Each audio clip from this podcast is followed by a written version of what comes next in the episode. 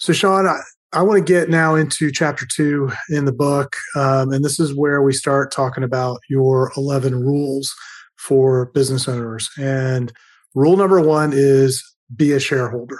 So, what does that mean to you when you say be a shareholder? Well, you know, most people, when they think of a shareholder, you can buy a share in a publicly traded company, whether it be Walmart, Apple, Amazon, and you become a shareholder and you own a share of the company. But as an independent business owner, if you own your own company, you're also a shareholder. And it's adopting that mindset that I'm a shareholder within my own company. Forbes 400 did a study of the 400 top billionaires and how they became financially successful. And there was two ways. Number one, being a shareholder, and number two, real estate. They also did a study on how the top 400 kept their wealth. And the way they kept their wealth is through diversification, not in two things.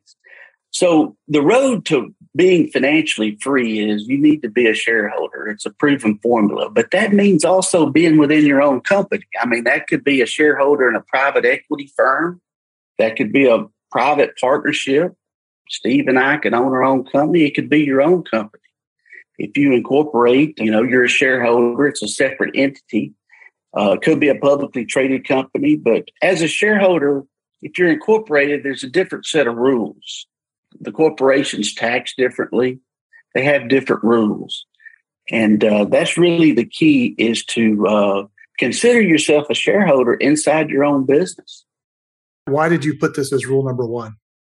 Well, because I think it's the main mindset is that all decisions, you know, as a shareholder, uh, basically uh, they pay dividends.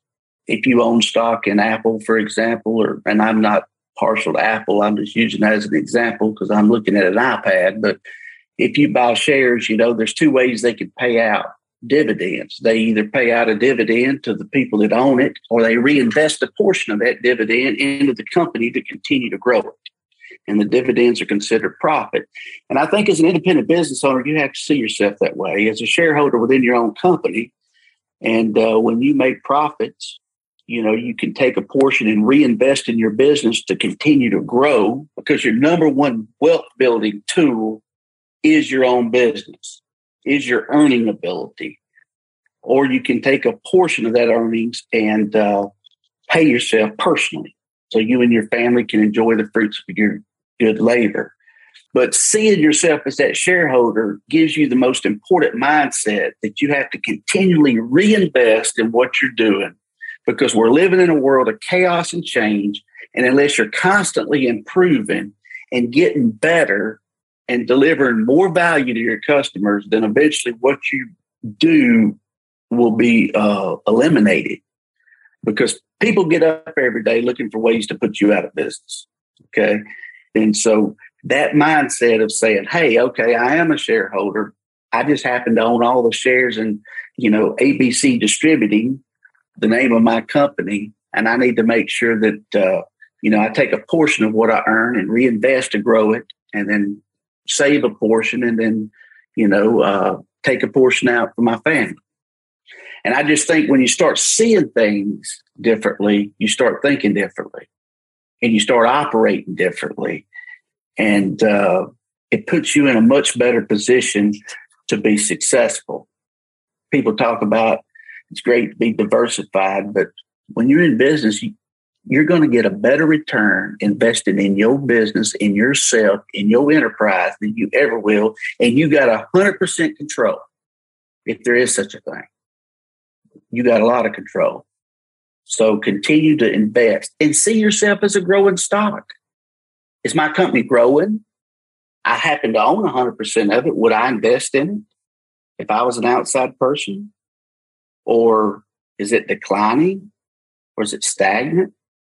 And it's just a great way to put things in perspective and to help you make better decisions because you're seeing things differently and you're treating it as it is, which is a business. And it helps you to grow as a person because, like I said, if you're an Uber driver or Lyft driver, you may not see yourself that way, but you are responsible for your taxes and you are paid by 1099, which does make you an independent business owner. So, Sean, how does flipping the mindset, kind of getting into that shareholder mindset, help an entrepreneur work less and make more money over time? Because, you know, if the tax rule is written, taxes is one of most people's number one expense. And if the taxes are written in anybody's favor, if that's possible, um, it's written in the business owner's favor because businesses create jobs. Okay. And and they create jobs. And so it, you know, this enables you to think differently, set money aside, and to be able to uh, operate within the rules of the game and have them work to your advantage. But it creates more freedom because as a shareholder, you see opportunities for growth because when you receive uh, distributions and have to make choices on how much you're going to reinvest in the business, how much you're going to take personally, how much you're going to save, it gives you the opportunity to dream bigger and think bigger, which is the key to more freedom. You talk in the book about five freedoms while we're on the topic of freedom. Can you walk us through what the five freedoms are and, and why you think these are the key? Well, freedom of time. I think, uh, you know, people want to spend their working life doing what they enjoy with the people that they enjoy doing business with. And, uh, you know, time freedom is really important. I mean, one of the reasons people go in business is they want more time, you know, and the way you have more time is you have to have the second freedom, which is money. Time comes with a cost. You have to buy it and the freedom of money, you don't want a ceiling on how much money you can earn. You don't want somebody controlling your paycheck. And, uh, you know, as an independent being paid a commission or, uh, you know, you get to have a uh, the, the, freedom of money. You can earn as much as you uh, are able to. And then relationships, I mean, being able to work with the people, the customers, the, the clients that you want to do business with. And then purpose, I mean, uh, people like to have a, a vehicle to uh, live the life based on what's important to them. And then the fifth freedom, I think, is uh, you know one you that you really spurred me on to, Steve, is the freedom of, of location. You know, is being able to work where you want to work and live where you want to live. And I think that uh, these are the things because business is a roller coaster. And you know, when you own shares in a publicly traded company, stock goes up and down. Well, owning your own business, some days are low, some days are high. And it's a constant roller coaster.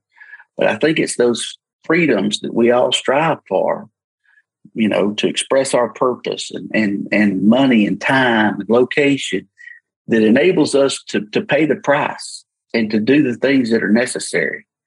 We do have these freedoms because we're willing to take on the responsibility. And, you know, you don't get one without the other. And so I think that's really what keeps people going. I know it has me and, and most of the people I've had the opportunity to work with. Absolutely. Let's jump in next, Sean, to uh, rule number two.